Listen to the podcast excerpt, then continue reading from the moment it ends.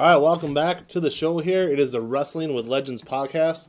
I am your host, Vince McKee, joined tonight by a man who is synonymous with the word professional wrestling. This guy has done it all uh, promotions, singles, tags. His family's been in it. Just an amazing story. Welcome to the show, Jacques Rougeau. Hey, thank you, Shannon Tatum. How are you? yeah, I appreciate it. So, um, you know, before we get before we get to your career, I'd rather I'd rather call you Shannon Tatum than Vince. Yeah, that's all right. I, and, and I mean, trust Vince, me. I mean Vince McMahon. No, okay, I'm kidding. No, I believe it. And and, and my my wife would uh, uh rather you call me uh, Channing Tatum as well, quite frankly. So, um, so uh, good stuff here too. Recording in progress. Uh, wanted to start off though, uh, you know, before we get into your career, what can you tell us? You are involved with something I find to be truly incredible called the National Canadian Tournament. This is something truly unique, as four winners will win five thousand dollars. Spend three months at the Nightmare Factory with QT Marshall. Just an unbelievable opportunity you're providing for everybody. Tell us all about it. Well, you know, it's uh, thank you for spending the time on this. It's important to me. I've been working on this with my girlfriend for nine months now, actually, and recruiting. It's going to be a first in Canada that uh, because there's ten provinces in Quebec in Canada, and uh, I'm from the province of Quebec, the French part of Canada, and uh, and for the first time, the ten provinces are going to work together. And uh, so, so I went to recruit the best uh, independent wrestlers in, in every province, from Vancouver all the way to Halifax, East Coast to West Coast, and uh, and put some prizes together. There, put like you said, there's going to be uh, four winners of five thousand dollars, and then there's going to be three months for uh, wrestling uh, with uh, the school at the Nightmare Factory with QT Marshall, which is a great open door you know, opening for for any kind of Canadian wrestler that wants to make it in an American big league. So, uh, so this is really exciting, and but there's so much to say about this. It's going to be like a, it's going to be like a, a reality show because there's going to be judges around the ring, and we're going to start with 40 contenders on the 15th of May. It's starting on the 15th of May, and we're going to go. Uh, there's going to be four big shows, and we're going to eliminate four wrestlers. Uh, we're going to eliminate more than that. We're going to keep four wrestlers at the end, but mostly every show there's going to be four wrestlers eliminated Certainly. and uh, and there's going to be judges by the ring voting for not judging on who's winning or losing the match because that's going to be out of the flip of the coin, but it's going to be more like out of the character, the charisma, the uh, the the ability in the ring, how to talk on a mic, and uh, everything that it takes to make a good wrestler.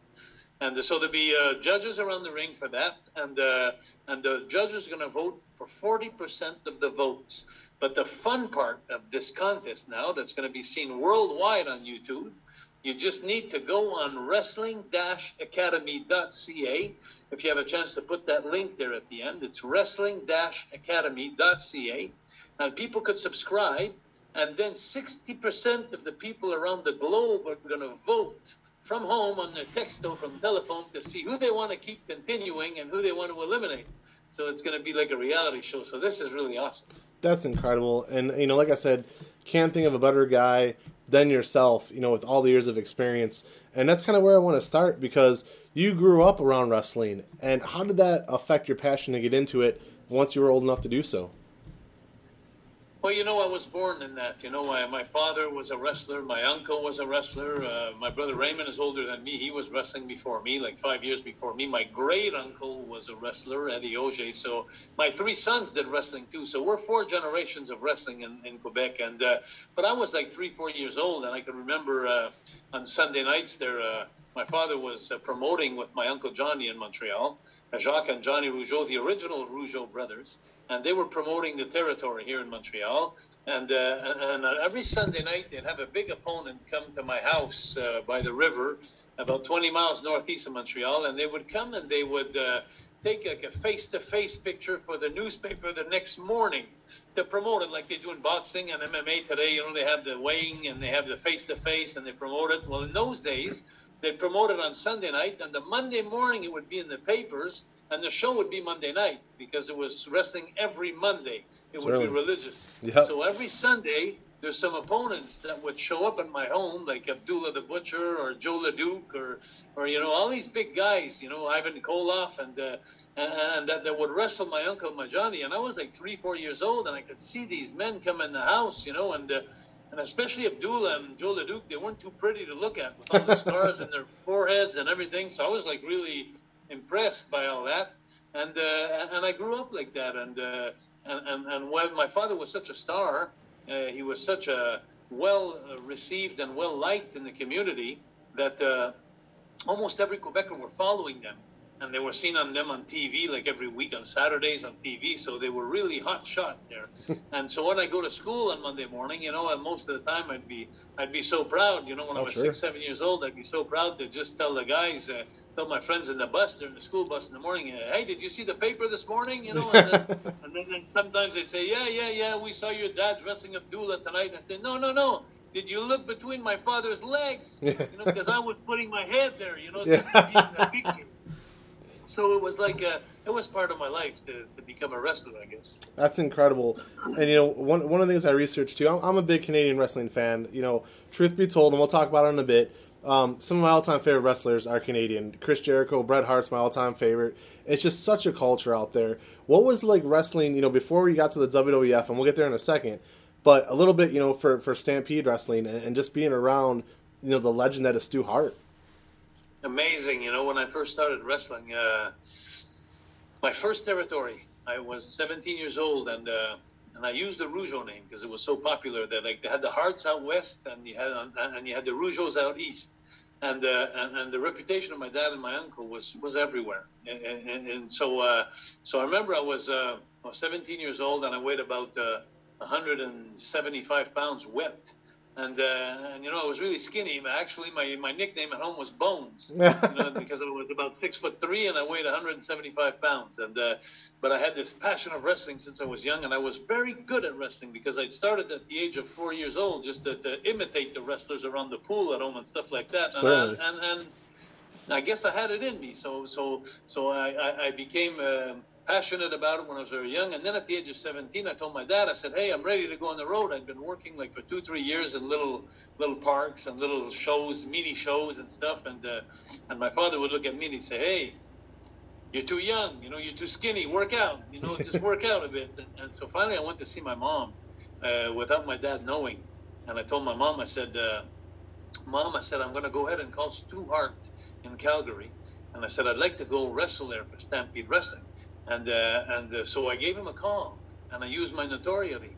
And uh, so so when Stu answered the phone, you know, he, he, was such a character. I don't know if you know Stu personally, but uh, but he was such a character. He uh, so anyway, I called him on the phone, and I was uh, so so when he answered the phone, I said, "Mr. Hart," I said, "My name is Jimmy Rougeau."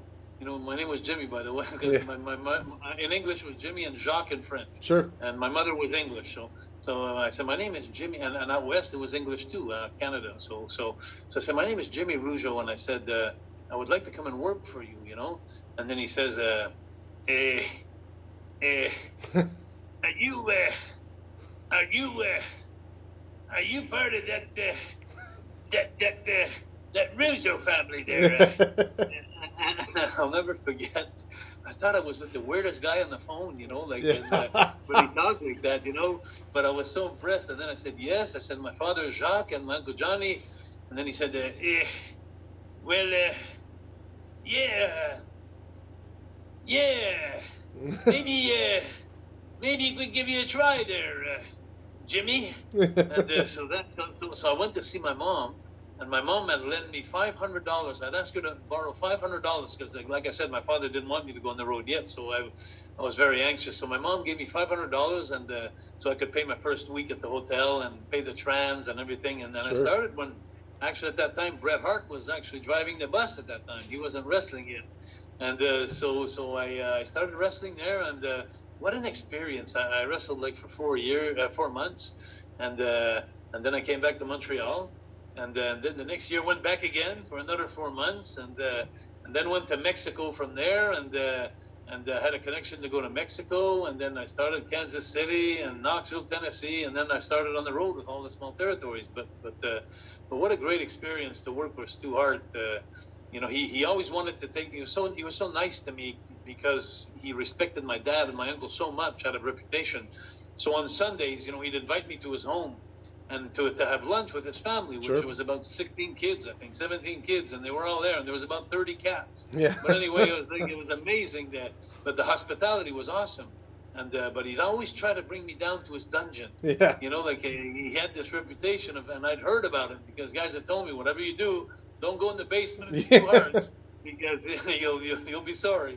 So every time he tried to, to, to invite me downstairs after a meal or something, I'd say, "Oh, Stu, I, I'd love to go, but I, I I have a date there. You know, I have an appointment with somebody." Oh. but uh, but what a great family! What a great great uh, opportunity that was. That's excellent. You know, there's a hidden gem out there that I, I, I tell people to go back and watch. You know, I grew up. I'm 40 years old, so I grew up with VHS tapes, right? So I still have them all, the all the old WWF tapes. There was a card shortly after you arrived in the WWF, and it's called the Big Events. And I encourage fans at home, guys, it's called the Big Event. It was at CNE Stadium in August of 1986 in front of 62,000 fans. Now, this is where the Toronto uh, Blue Jays baseball team played before the Sky Dome. So this is a real, real big event. You were on that card, you and your brother, wrestling the Dream Team. And now this is why it's big to me because the Dream Team is fresh off a title run at this point. They they'd been champions. They had just lost, so they still had a lot of heat on them, a lot of buzz. And the WWF, the bookers that night, they put you guys over. I mean, how did that feel? You know, number one, winning in Canada is always huge, and then number two, getting that huge push right off the bat. Jesus Christ! Uh, thanks for the memory. I don't remember winning. Yeah, But you did. Yeah. uh, yeah, that's that's awesome. But uh, but yeah, uh, I remember working with the Dream Team. I, I love to work with uh, Greg the Hammer Valentine because uh, he was so he was so credible. Like you know, he was Oh, yeah. he was snug in the ring. Like you know, he his chops came in heavy. You know, and everything he did, and he was a good wrestler. He was. I used to watch his dad, uh, Johnny Valentine, who Sure. used to work with my dad. You know, so I'd go to the forum, the Montreal Forum, and see those matches where where where, where, where uh, Johnny Valentine would put up his forearm like this, and he'd put my father's face against the ropes, and he'd come out with a big forearm on the chest. and you know, and, and I was always like, oh. shit." And then I know, but I was young at the time, and uh, but I enjoyed his long blonde hair, you know, of Sure. Johnny Valentine. And then so when I worked with Greg, it was like reminiscing in time, like going back in time, seeing my dad Jacques Rougeau, the same name as me, me Jacques Rougeau, going against Greg uh, Valentine. So so it was uh, it was awesome, and uh, and uh, and he was uh, I would say that uh, Brutus Brutus Beefcake uh, wasn't as talented as Greg. Sure. You know, uh, he was, but but but be, because uh, Greg is like the second generation, and and uh, and uh, but uh, but I enjoyed that working them. I, I even uh, remember uh, Dino Bravo turning on us. You know, Yes. with uh, Greg the, Greg the Hammer Valentine and uh, Brutus Barber Beefcake. Yep. But what great matches we had! Uh, I, really enjoyed that very much. Yeah, and it's funny you mentioned that too because um, kind of leads me right into my next question. So speaking of Dino Bravo, you go into WrestleMania three, and it's a rematch of that match from the big event. So against the Rougeau brothers, you guys were still a face team against the Dream Team, with the exception of now Dino Bravo's in their corner. Um, you know, if you could talk about a little bit about the match itself, but really more importantly, you know, like you said, you grew up around wrestling, right? You're a fan of it. This is your whole life. What is it like? Ninety-three thousand people. I mean, does it take your breath away when you look up in the crowd? Like, because I, I know you had to at least once look up and, and just soak it in. You know, out of all the things I remember, I, I, I'm sure, you know, it doesn't come back to me, like you said, just looking at the fans and everything. It was so huge. But, but what I do think of is the time before the match. Like, we had to get on a golf cart to get to the ring. It was Yep. so far away. Yeah, And, and, and it was like we had to time the thing that the other match was almost not even finished. And we were going, come almost coming on the golf cart.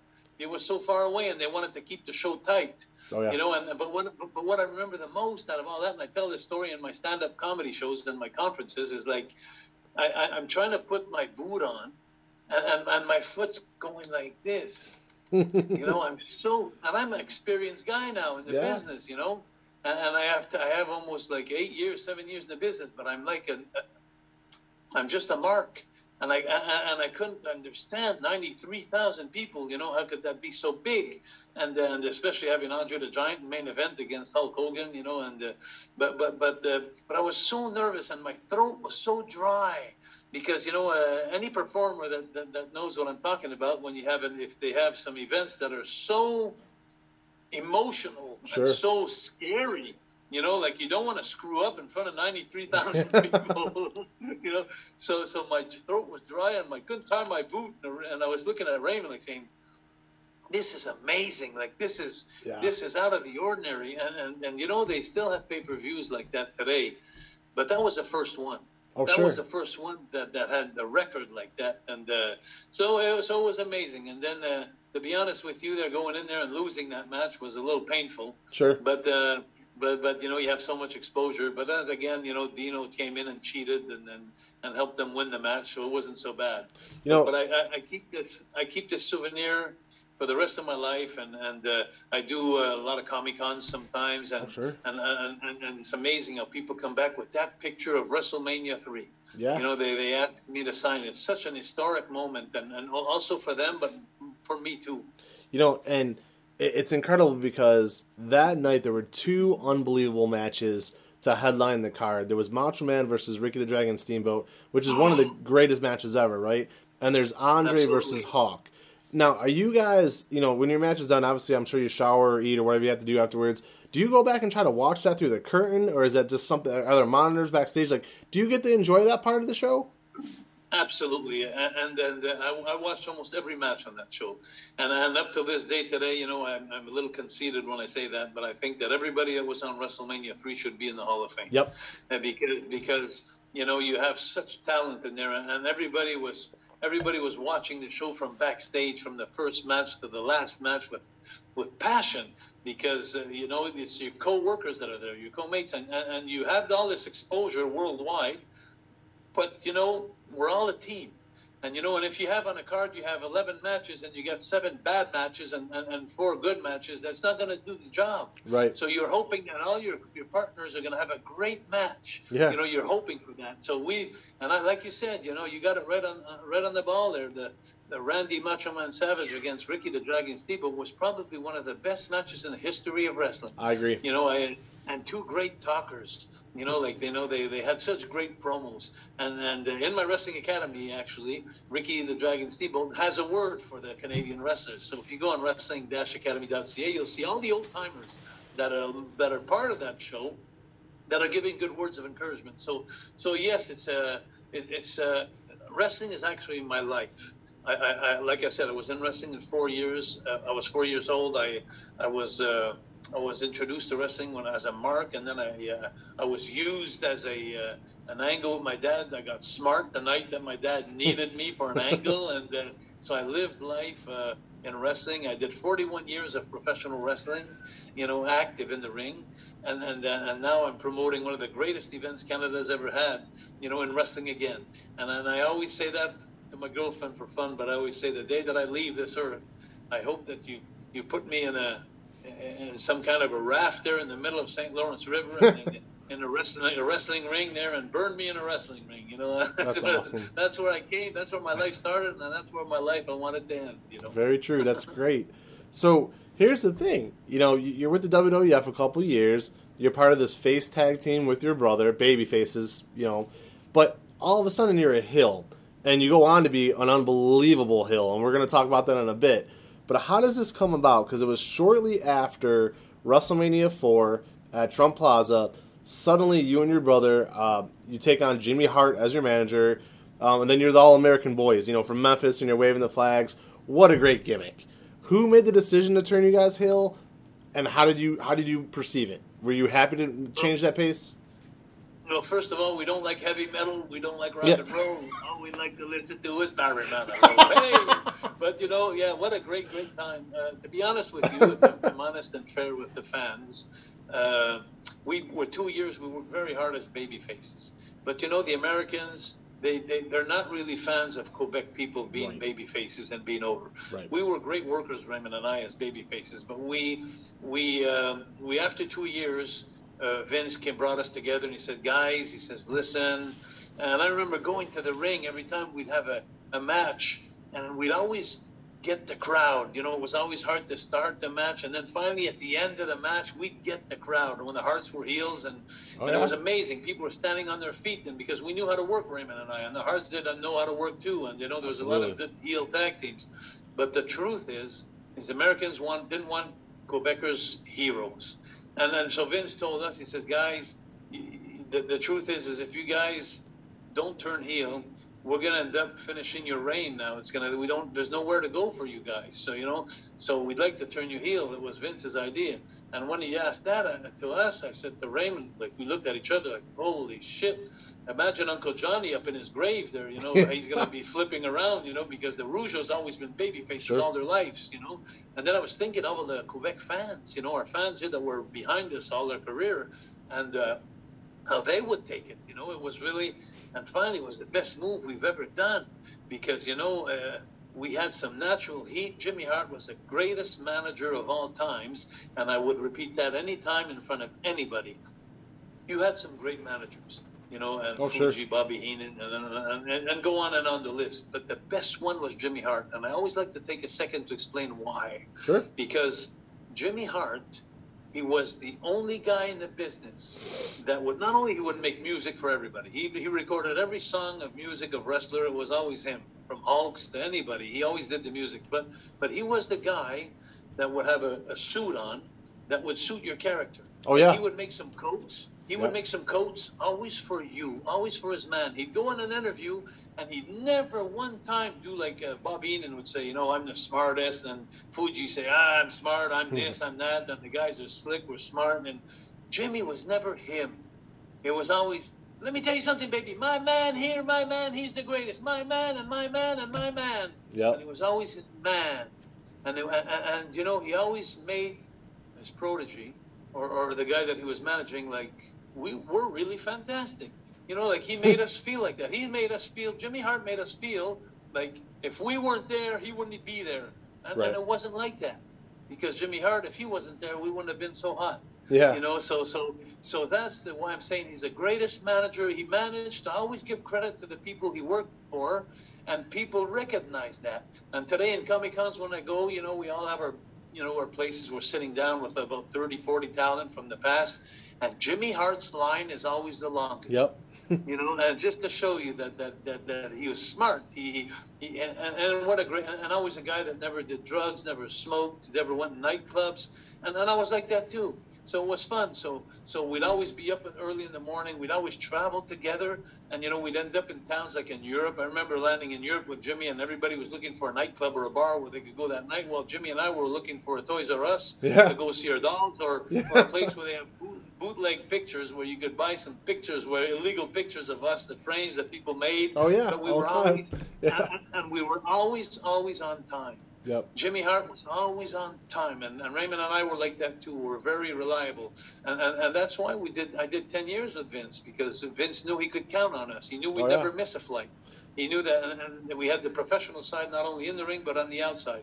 So so I, I got away from the subject here, but I just want to make a yeah. I, I want to make a statement. I want to make a statement of Jimmy Hart. That, that, that you know I adore that man. I see him sometimes. Again, I saw him in Minneapolis about two months ago. We did a Comic Con together. And once again, there was Greg Hammer Valentine, there was Bushwhacker Luke, and there was myself with him. And he got in the ring. There was a wrestling show that night, and we signed autographs two hours before the show. And when the show started, they introduced Jimmy, and he had such an ovation. And when he got in the ring, the only thing he had to say was good things about Greg, good things about Luke, and good things about me. You know, he never spoke about himself. And I had the chance that night. It was great because I went in the ring, uh, actually, when he introduced me. And instead of saying all kinds of stuff about me, I, I just told the people and the fans there what I just told you guys now. Sure. That I explained, and I had a chance to make him feel like a king. And he was so embarrassed. He was so shy. And he always saying, like, stop it, Jacques, stop it, Jacques. Like, you know, don't, Yeah. talk, don't talk about me. Don't talk about me. And, you know, so he's, he, he's such a great person. You know, it's remarkable to, and I tell a lot of people now, because there's a lot of AEW fans out there that talk about their tag team division being strong, which it is. But, you know, I, I've said, guys, if you want true tag team wrestling at its best, look at the 80s WWF, the late 80s WWF, and the early 90s WWF. You were a part of two feuds uh, with the Rougeau brothers that I thought both were fantastic for two completely different reasons. One was the Bushwhackers. You guys were this technical wrestling team against these brawlers that were just so unorthodox. You had to love them. And then shortly after that, you know, and I, I tell people go back and look at the tapes. You had a pretty good feud there. I mean, it wasn't overly long, but with the Rockers and a, and a, a young Shawn Michaels who people need to realize was brand new to the WWF. He wasn't new to wrestling; he was with the AWA. But you guys, you put him over, and that that was huge. What jumped out at you about your matches with the Bushwhackers and their style, and then kind of what jumped out at you about you know Shawn Michaels? Did you ever see it coming that he would become one of the greatest of all time? No, and, and, and if I want to start with the Bushwhackers, you know, they were such nice people you know, uh, and I'd met I'd met Luke, especially in the in the '80s, early '80s, up in Knoxville, Tennessee, for the Fullers and them, and uh, for ter- Knoxville territory and uh, and Pensacola territory, and always such a nice guy and a great human being.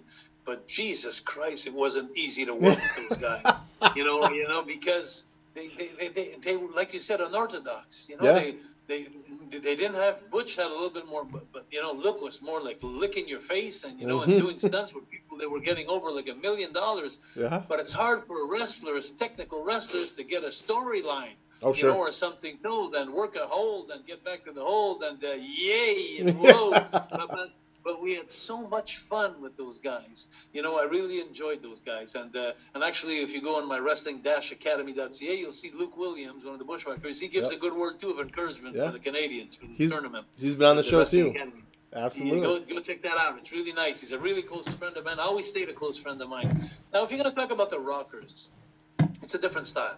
Right. I, I, I, admire so much, so so much Marty Jannetty and, and Shawn Michaels because they were like us. They were wrestlers. They were storytellers. They were good sellers. They were they like. Like I, I don't watch wrestling anymore. I haven't in a long, long time. But what I hear now is like it's more like uh, physical entertainment than than than responding and selling. Yep. Like you know, yeah. Like like in, in our days, we could work like we did some marathon matches. I don't know if you're aware of that, but we did some marathon matches with them. Like that was an hour match where the, the, the team that won the most falls would win the match. Sure, Iron Man. We do for we, we do one hour matches, and we and we'd always finish up with six to five for them. You know, they beat us at the last minute and something. And we played a joke on Vince McMahon one time.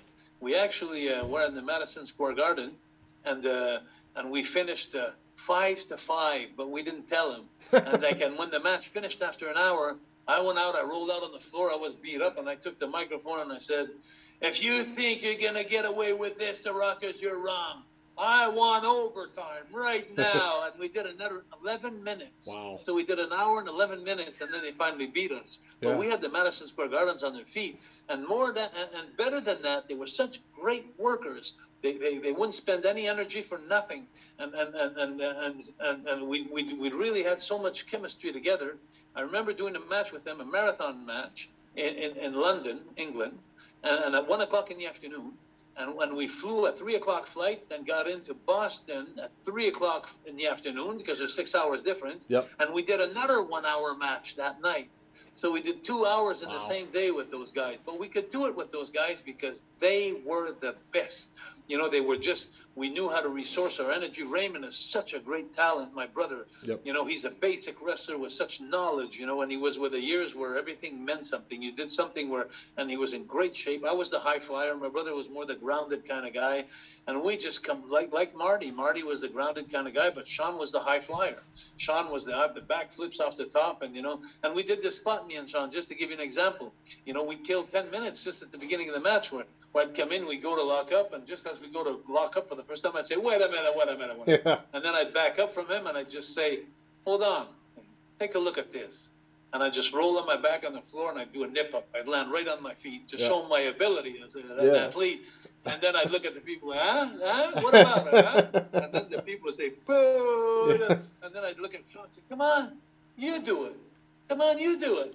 And then Shawn would look at me like, come on, let's wrestle. I said, no, no, no. Show the people how good you are. You yeah. know, show me that you're an athlete. So so then he'd go ahead, he'd get on the floor and he'd do a nip up. And when he'd do the people would go wild. They'd go crazy. And I'd look at the people like, holy shit. Oh, I'd be pissed off because he did it. And, yeah. and, and, then and then I'd go and, and, and, we'd do another move where where where I do a, a, a, some kind I can't remember what the second move was.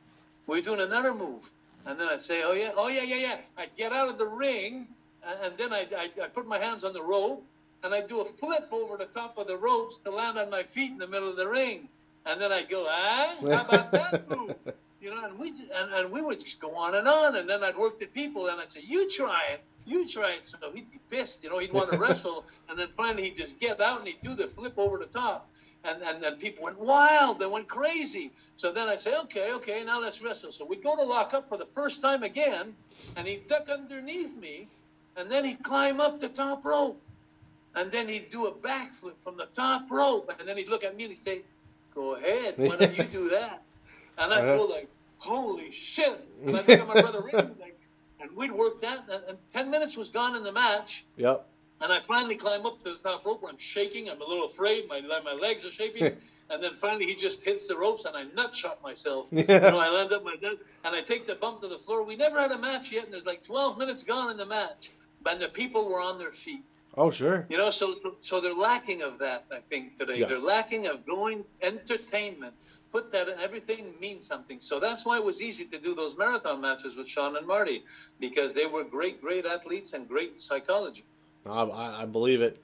Right around that same time, you know, uh, shortly before you left and then came back as the Mountie, they made a pretty big switch where they took the belt off of Hulk Hogan and had him lose cleanly to the Ultimate Warrior.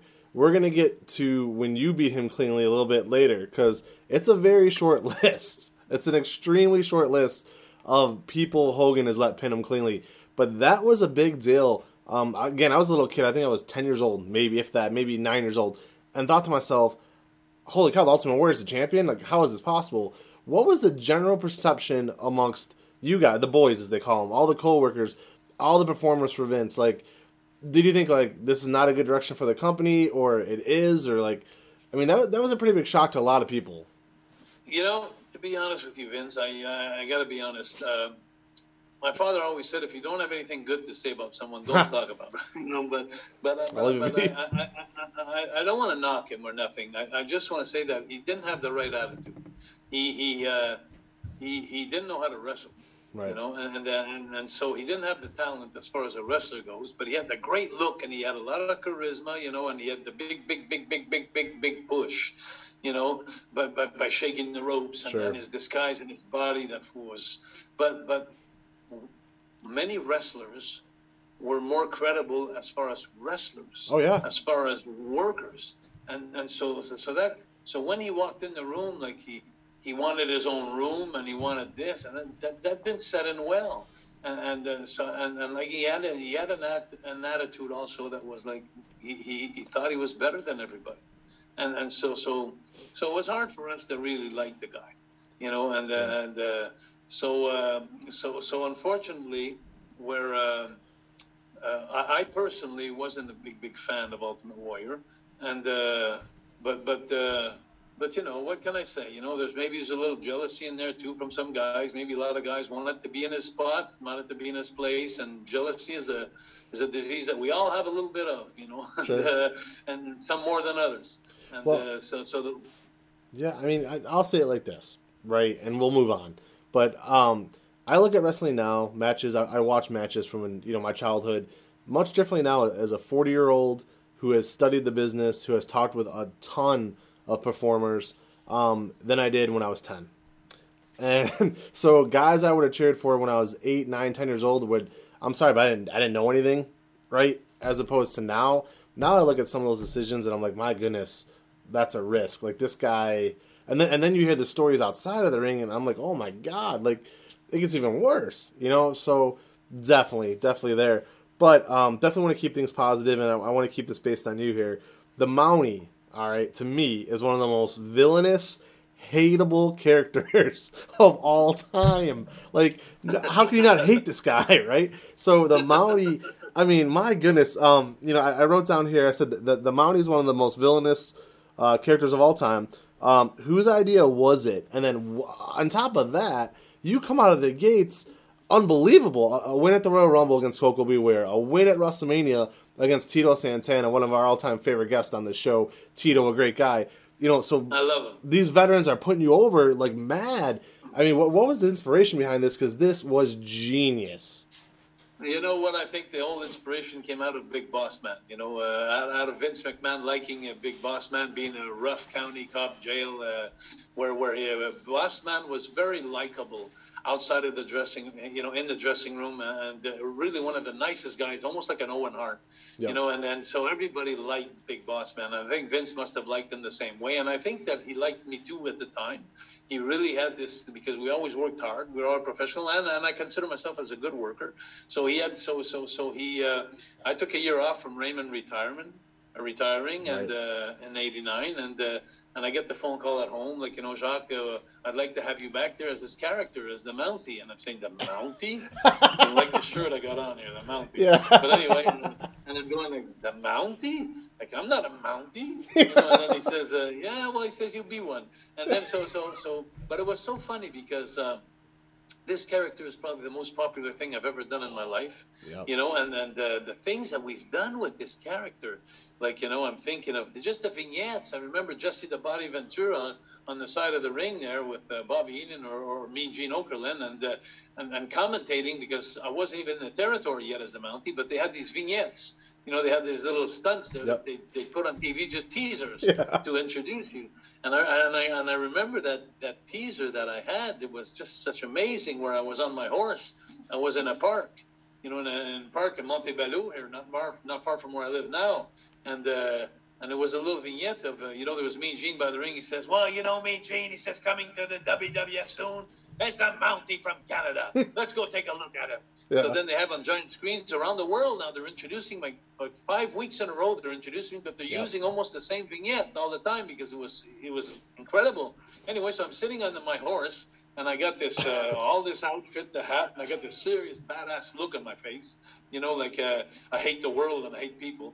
And so this car pulls up beside me, and there's this young couple in the car that they're they're they're they're, they're supposed to be two Americans that are lost this guy with his girlfriend in the twenties. Yep. So so he, he pulls he, so he pulls up beside me and he says uh, he says to me he says uh, he puts his window down and he says uh, excuse me officer excuse me officer he says uh, we're lost he says uh, actually he says excuse me officer excuse me officer and I look down to him and I says I'm not an officer I'm the Mountie. Yeah. So then he looked.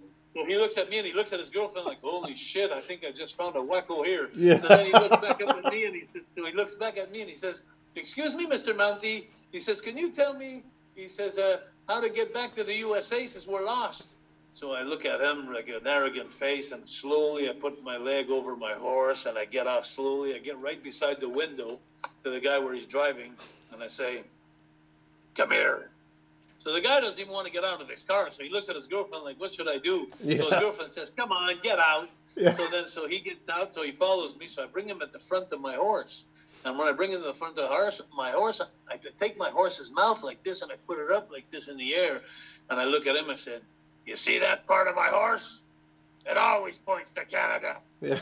So then he looked at me like he's a little nervous. I said, "Come here." So I bring him in the back of my horse, and then I lift the tail of my horse, and you can see the donut there. and, you know, and, and I lift it, the, the, and I look at him and I say, "You see that part of my horse? It always points to the USA." and then, so the guy jumps in his car and he just spins the wheels and he gets the hell out of there. And then, and, and, and I'll tell you, the Americans don't have a good sense of humor because I did that for five weeks. And when I got to the states there, Holy shit! People wanted to kill me. oh yeah. Throwing, you know the you know the ramps where the hockey players park. You know yep. the buildings to yeah. the arenas. I was throwing rocks on my head and stuff like that. You know, and I, I had a point where the policeman had to escort me when I'd land from the airport. I'd go to the hotel, and then I had some people that would escort me all the way into the building. Oh yeah. Because they I was getting killed by people. You know, they don't have a sense of humor. I'll tell you. that that was the great. I mean, I'm telling you, like you know, I, I still have your action figure. I'm proud that I still have it, just because it was so it was so outrageous. And to me, the ultimate payoff for fans, you know, and obviously you're not going to care because you were doing your job. Was when when you went to jail like that. um, first hey, of all, you know what? Go ahead. Vince, I got to tell you before you before you send me to jail, there, I got to yeah, say something. Sure. You know, my my first match I had was with Koko B. Ware. Yep. My first one, and and, and all the boys, and, and the idea of the shock stick was mine. It was really my idea. It wasn't Vince's. It was my idea because it was an old manager in Quebec called Eddie the Brain Creatchman, who, who used to, he was a, Abdullah's manager at the time in my younger days. And I was like 10, 12 years old in the dressing room for my dad and my uncle. And he used to have this stick and he used to scare the living death out of me. You know, he'd come, he'd come and there'd be a little electric thing sure. at the end. Yep. And I'd be I'd be so afraid of electricity, you know, when I was young. So so I brought that idea to Vince, and he gave it to me. So here I come with my big shock stick, well, actually against Koko B. Ware. So so we're in the ring, and this shock stick of mine, it has two buttons on it. It has the on and off up here, and it's got the emergency down here. So, so I got two buttons just to make sure that this thing doesn't zap, you know. Yeah. And it's just for show. Yeah. It's a real zapper that I have there. It's a lawnmower coil that's reversed, and, and, and when the wire is do that, they have a flame about this big, about two inches. Wow. It was really scary. And, and if you ask me how bad it was, I don't know. I never touched it. but anyway, all this to say, so I got these two buttons, and I work with Coco Beware, Ware. We got about a 15 minute match, and he's sure. soaking wet. And at the end, I go and I take the shock stick and I zap him. But when I zap him, I don't know what the hell happened. But anyway, I must have flipped that other flip on in the back. So I start zapping him, and he starts shaking. Like, you know, he's all wet now, and he's shaking. I'm going to myself in my own mind. I'm saying, Jesus Christ, he's selling the shit out of this. This is good. You know, and then the next thing you know is, you know, when you burn your skin? Oh, yeah. It smells like pig. Yep. You know, it smells like pig a little bit. So now I start smelling the pig, you know, and I'm going like, and I'm going like, wow, Vince is good with his special effects. Yeah. Holy shit, this is good. So anyways, I end up going back to the dressing room. Now this is my first impression. You don't have a second chance to make a first impression from all the oh, boys yeah. backstage. So I get back and the boys are freaking out, like, wow, that's great, great. And I'm waiting for Koko B. Ware behind the, the curtain to thank him, to give him a big hug. Yeah. And he came through that curtain. He wanted to kick my ass big time big. He was pissed off. Sure. And I swear to God, two, three guys stopped him. He would have kicked my ass. But then, and now, you know, after that, I explained to him, I'm really sorry and all that, but what a bad thing to happen. It's my first shock stick that I used, and I almost killed a guy, you know, almost made him so. It, eh, eh, what a story. And today, when I meet him in Comic Cons or I talk on the phone with him, he actually sure. gave a good word for wrestling academy.ca.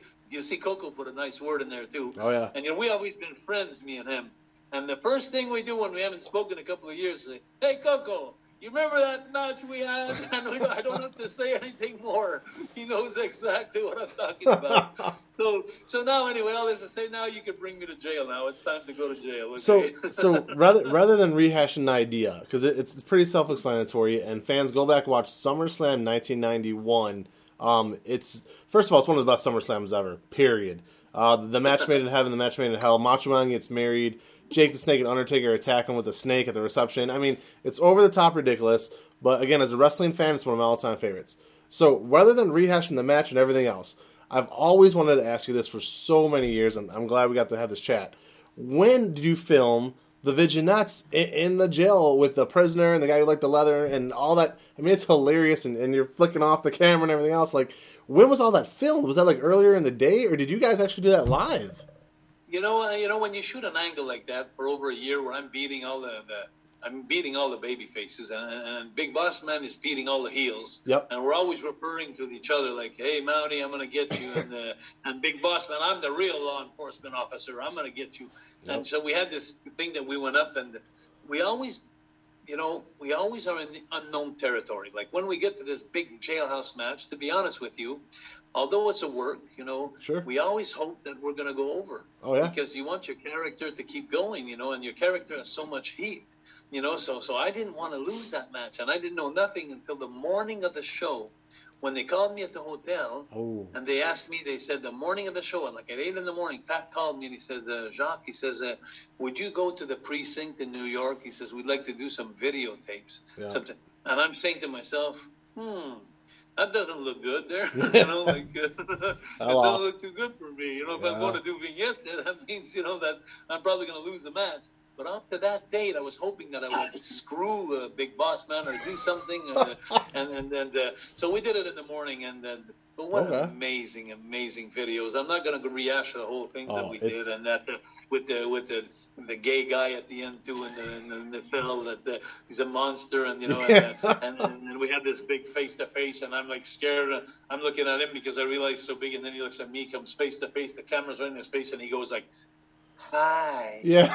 And you know, and the people around the world were watching this on giant screen, and oh, every yeah. arena was sold out around the world. Yep. And can you imagine that? Uh, uh, no ring in the middle, just them full seats everywhere in the arenas, and they're watching me spending the night with a uh, a gay guy, yeah. you know, which it, was twice my size, and you know, and the people just said the Mounties gonna get screwed tonight. Yeah. You know, and, uh, and, Well- it, and it was it was just so awesome. That that's epic. Yeah. You know, and uh, Oh, yeah. So so, to, up to this date, you know, I there's not one person I do a podcast. There's not one Comic Con I go to. There's not one person that doesn't refer to that '91 SummerSlam, which Oh. was which was awesome. It, was- it was amazing, and you know, I, I thank you again for coming on tonight. We're almost done here. A few more questions. Thank you very much. I always felt that they rewarded you because you did such a good job with that, right? Like you did an amazing job. All of a sudden, they put the title on you. They put the Intercontinental title on you a little short while after this. Now, I have a question, and if you're unable to answer it, it's okay because I'm not asking for a ton of insider information or anything like that. No, But- go ahead, go ahead. I've always wanted to know that when they came to you and said, "We're gonna put you over Bret," um, did they also tell you in the next breath, "But you're gonna drop it to Piper two days later"? Did you know that, or was it another situation where you didn't find out until the day of the Rumble? Here, here's how it happened. I was in I was in Springfield, uh, Massachusetts. Right. And uh, just going to my match, and, and, and early in the, the during the day, uh, uh, Pat comes to see me in the dressing room. He says Vince wants to see you. So I'm going. I go, yeah, okay. Like you know, did I do anything wrong or whatever? You know, I'm trying to think. And so we get into this ring, uh, in this room. There's Pat, Vince, and myself. And then he, uh, Vince. Uh, so, so Pat starts taking, starts talking. Vince is just looking at my attitude, I guess. And so, so Pat says, uh, "Now listen, Jock." He says, "We got good news and bad news." So he says, "What what news would you like to have first? I said, "Give me the good news." he says, "Well," he says, "You're going to become the Intercontinental Champion tonight." I said, "No, no way, no way." So I'm standing up in front of them, almost dancing like uh, Tatanka. Yeah. I'm just, so freaking happy. But Sure. then he says to me, he says, Jacques, sit down, sit down, sit down. He says, you know, we got the bad here, you know, with the bad news is, you know, you got the flowers, now here comes the pot. But anyway, so uh, so it's like, I, so uh, he says, listen, he says, in two nights from now, he says, you're going to be at Royal Rumble, and you're going to drop the title to Piper. And I went like, oh, yeah? Yeah. But it's okay. Right away, I said it's okay because I knew I'd have enough time to take a picture with it and send it to my Montreal newspaper. You know, to have a picture. And the funniest thing about that was I didn't mind it. I was just so, I was just so uh, amazed and, and that, that they used me. Yep. That, that, uh, because Bret didn't want to drop the title to Piper. I think that's the inside story, you know, the real truth. Because Bret has always been a hard guy to deal with, and, and when it switched titles and stuff like that. So, so, so I think they, they, but the fact that they used me to put me in that position, it just made me up there with the top guys, you know, working, Oh, you know, sure. taking the belt and dropping it. And I came up with the idea with Piper where he had the vest underneath his his shirt there, the anti anti shock vest Yep. there. Yeah. So when at the end I zap him, and then it doesn't work, and then he beats me, and uh, and so so I had such a great great time. And the funniest thing about that, Vince, I got to tell you. Uh, I'm doing Comic Cons all over now these days, and, uh, and, and everywhere I go, every doll they bring to me, every picture they bring to me, I have the Intercontinental belt on the picture Sure. with my toy. Yep. And the funniest thing is, I only had I'm the shortest lived. Intercontinental title of all the history of wrestling. Yeah. And then people remember me 35 years ago as the. And they come up to me, just being nice to me and polite to me, but they say, "Hey, you're the greatest Intercontinental Champion." And I say to myself, "Wow, two days." But you oh, know, Oh, yeah. but people seem to tag me with that Intercontinental title, Big and I don't know why. because it was such an upset. Um, and I, like I said, I'm like the biggest Bret Hart fan there is. So for me, like Bret, Bret Hart to me is my end all be all, right? But here's the thing: I didn't think he was beatable. So, and no offense to you, but you just got your butt kicked by uh, Big Boss Man, spent a night in jail, and all of a sudden you're being Bret Hart. Like, so it's like psh, mind blown when that happened. I mean, that, that's why it's so huge. Um, wanted to touch base with you too.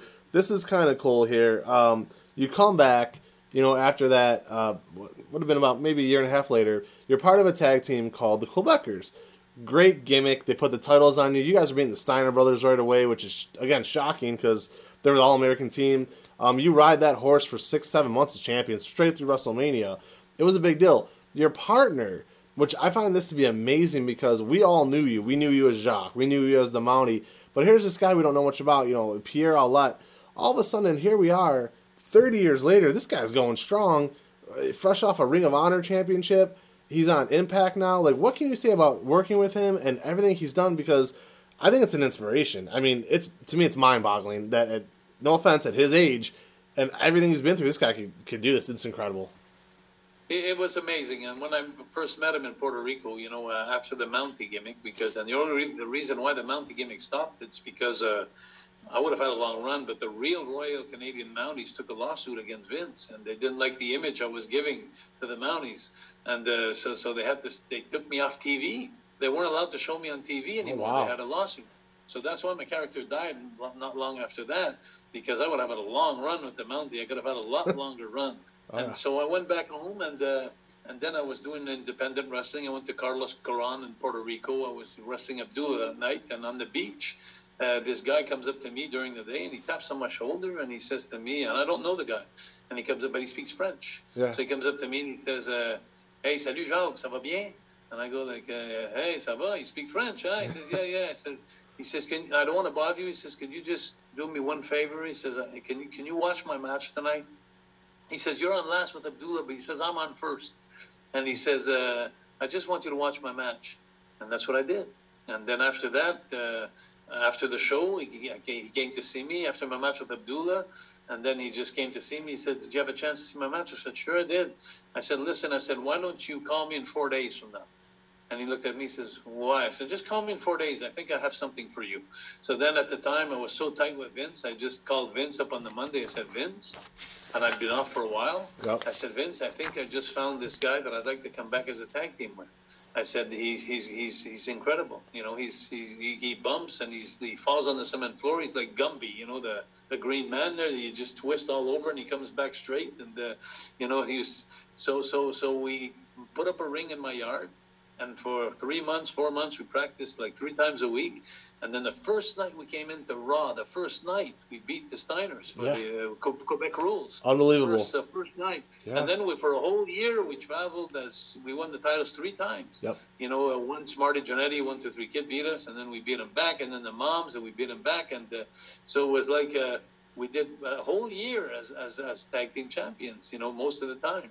So so that was a great run. And today, to see Carl go as Frankenstein or Yeah. his gimmick that he had, you know, it's Yeah. it's it, it's amazing to uh, to see that he's he's 52 years old, I think 51 or 52 years Yep. old, and he's taking bumps like you know on the cement floor still like he did 30 years ago.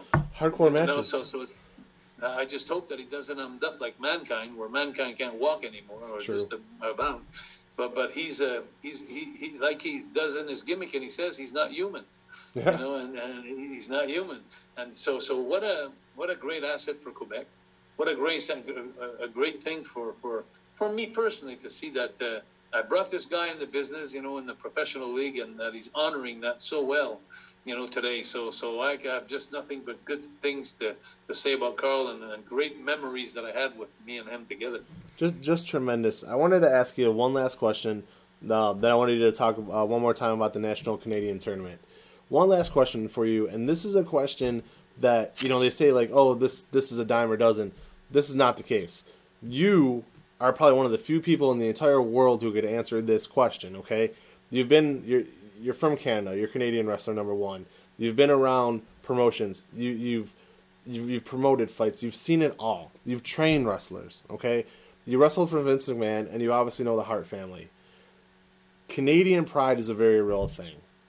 So when all that stuff happened with Bret and Vince back in '97, you know, at that time you were with WCW for a little bit, so you weren't there.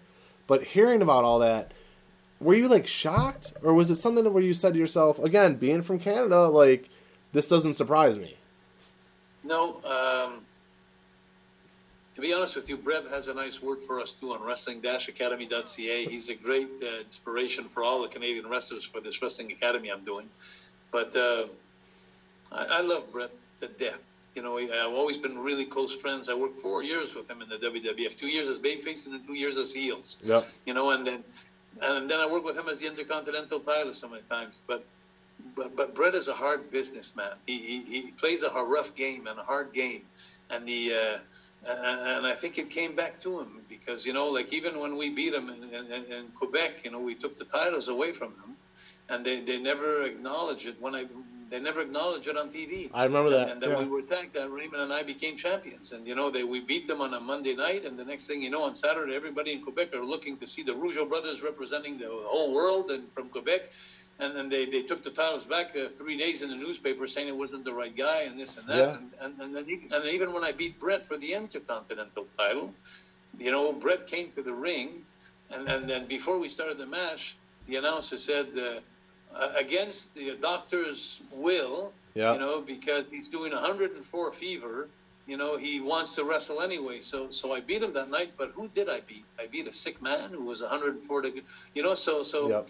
he, he didn't always have the right way. I think of, of, of giving back. And, and and I think that now he was going to WCW. He wanted to take the WWF title that belongs to Vince and the WWF, and he didn't want to give it back to them before he left.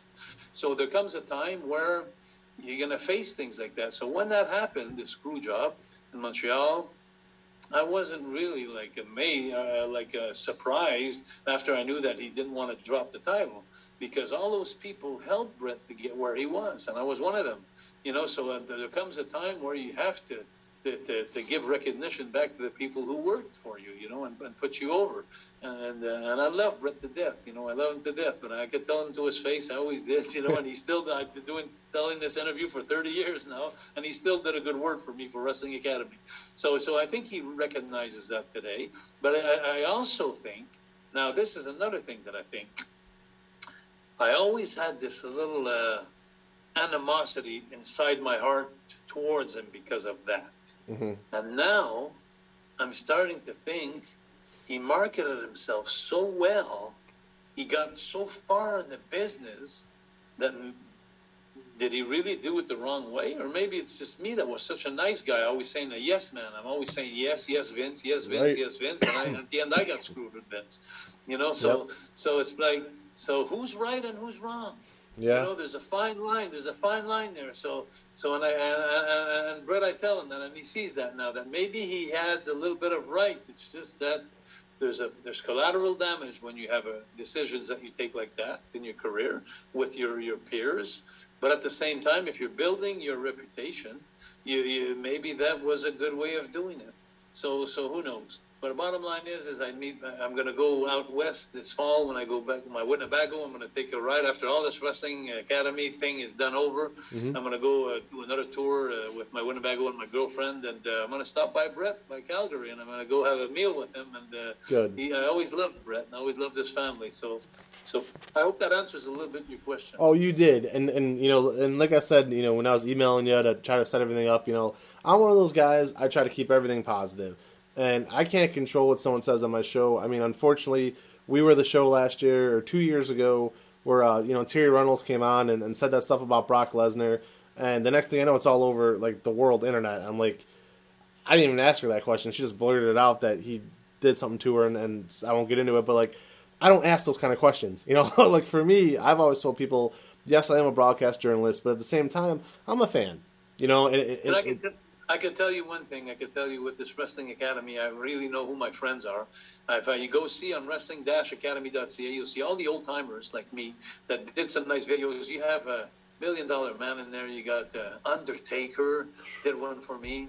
You know, you got to go see the people in there. You're not GSP and MMA did one for me. You know, there's singers, there's rockers, there's comedians, there's all kinds of people that encourage this project. But mostly wrestlers that I work with, Tito Santana, and and, and all the guys, and Ronnie Garvin, and you know, you'll see all the guys that. that so I really know today that, that Lanny Poffo is one of them, Yeah. and, and I could go on and on. And it's like go on, go on, see the old timers that are encouraging all these Canadian wrestlers. And I realized today that uh, although all the animosity that we may have had in the dressing room and stuff like that, that, that we have a mutual respect for spending 25 days a month together, like 25 nights in a row before seeing our family for just four days, you know, and then going back together, being married to these guys. And in those days, we had to compete trying to get for the better spot, trying to who's going to go up further, who's going to be next champions, who's going to have the most valued, the merchant value. But at the time now that it's all over with, I look back now and I meet these guys, Tugboat. You know, I see these guys. He has a nice word for me too. You know, so, so you see that all these guys, we really like each other. We're not in a competing, competing mood anymore. right. It's like we're all, we're out of that, and, and we were like brothers brothers and and family in that in that business for so many years. So so so it's awesome to to, to to, to, to, see all these people that are coming helping me in this project, this Canadian project, which has never been done before. And then I'm going to do it for the next six, seven years. I'm going to recruit always the best wrestlers in Canada, put them together, make an elimination tournament by voting by people, the fans. It's not voted by me, and and, and it's really going to be something that the people and the fans are going to vote for. And, and, and I encourage everybody to really go on, on wrestling-academy.ca and subscribe right now because the tournament's starting on the 15th of May. The first uh, the first round is starting, and then the 26th of June is the first round still, and then we're going to the dummy finals in August, and then the 26th of August, the last date, because there's a 14th, uh, 14th and the 28th. I mean the 28th of August QT Marshall is coming to Montreal to assist the last eight wrestlers that are going to meet each other. Hmm. you know, when there's going to be girls winning in there, and there's going to be guys winning in there. And QT is going to take the four winners with him and, and go back to the Nightmare Factory for three months. And what an opening, what a position.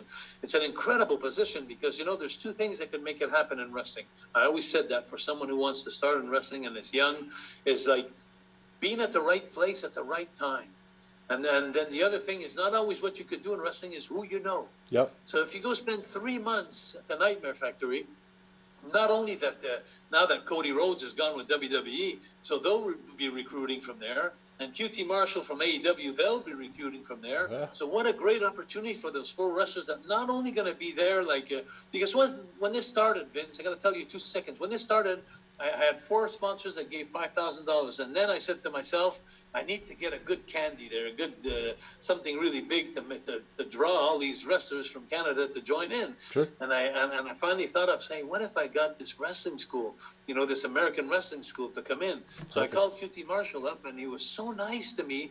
And I asked him, I said, QT, I said, would you give me one day, just one day? I said, I'd like to take my four winners down to Atlanta, and I want you to judge them. I want you to put them in the ring and see how they're good on the mic and see how they're good in the ring, and that'll be a bonus gift for them for the four winners. So he sure. said, "Sure, I'll do that for you." And he said, "I'll sure I'll do that for you, Mr. Rougeau." He's calling me Mr. Rougeau because he said he had respect for me. I guess it's so funny. I didn't expect that.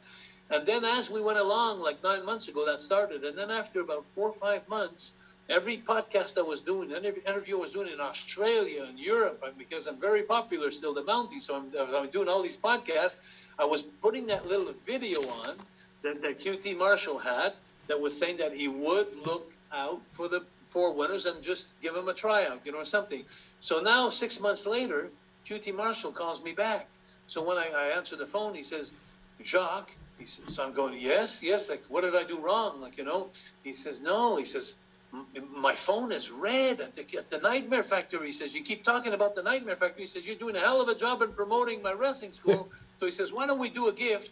He says, why don't we give your winners a week instead of one day?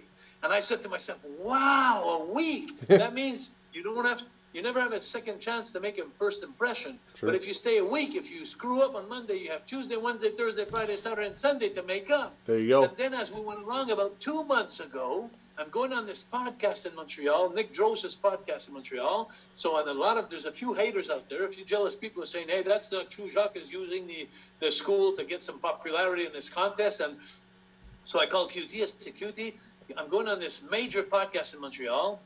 There's a few haters out there, and then people that are against me on this project. They don't believe it. Can you make me a new video just to prove that this is true?" Yeah. So I think Anyway, I think you have this video. I do. I think you have this video. Yep. But I but, but I sent it to you. I hope you got it. I got it. But anyway, so, so so listen to this here.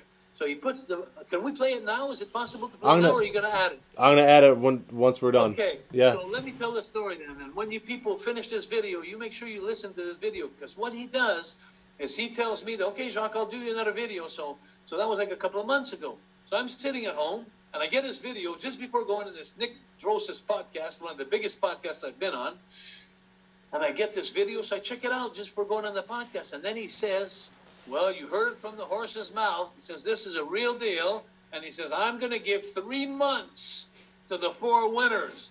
And I'm going like, I look at my girlfriend and I said, I think he fucked up. I'm sorry. I think he screwed up. He said three months. So then I rewind it. So then I, I listened to about That's four or five there. times. So he went from one day to one week to three months that he's giving to my four winners. Now, here's the difference. You got to understand, Vince, what's the difference is. The difference is, is when you're there for, for a week, it was great. You know, you have a, it's not Mr. Finally, after a week, it's not Mr. Marshall, it's QT. But when you're there for three months, it's like, it's more like, hey, buddy. Yeah. Now you learn and you laugh with them. You're his friend now. You've been there for three months. And plus, the only uh, AEW wrestlers that train at the Nightmare Factory, Sure. they could come in and they're going to meet the talent too, the girls that are there and the guys that are there. And they're going to come around the ring and they've seen them for three months now, so they become friends with them. So now the, the wrestlers come around them and say, Hey, I've been looking at you there for the last few months. You're working very hard and stuff. And maybe if I were you, I'd work on this thing here. You know, and, and like I go back to saying, there's two things that are very important in life to become a wrestler is knowing the right people and being at the right place at the right time. Yep. And I think that this contest is going to bring this opportunity to all the Canadian wrestlers, females and male wrestlers. And plus all this, for the last nine months, if you go on wrestling-academy.ca, you will see every contestant has a little video there. You just click on their face, and then you can go see their talking and doing their best moves in the ring. That's a promotional reel for them. That's 30 seconds each. So you get to know the talent. So QT Marshall has been following this for the last nine months. Yep. So no matter if you win or you don't win at the end, the, the four winners I told on my team from Canada, from Halifax to Vancouver, I said, you already won. Because now they've seen you. You got exposure around the world with all the podcasts I gave you. So we're all winners in this thing. you know, so so what a great opportunity for Canadian wrestlers. Absolutely. I wanted to thank you again for your time tonight. All that inform, uh, information that Jacques just got uh, done talking about, if you look in the same link as this video and the podcast, we're going to put out a video of this and al- also audio of this. You'll have the link to the to the uh, the website, the tournament information, and that video from QT. Jacques, everybody here at Keon Sports, we thank you for your time tonight. Want to wish you the best of luck, and uh, you know, thank you again for everything. Appreciate it very much. Thank you. And just remember, the Mountie always gets his man. Thank you very much. Thank you, Vince. Take care, sir. Ciao.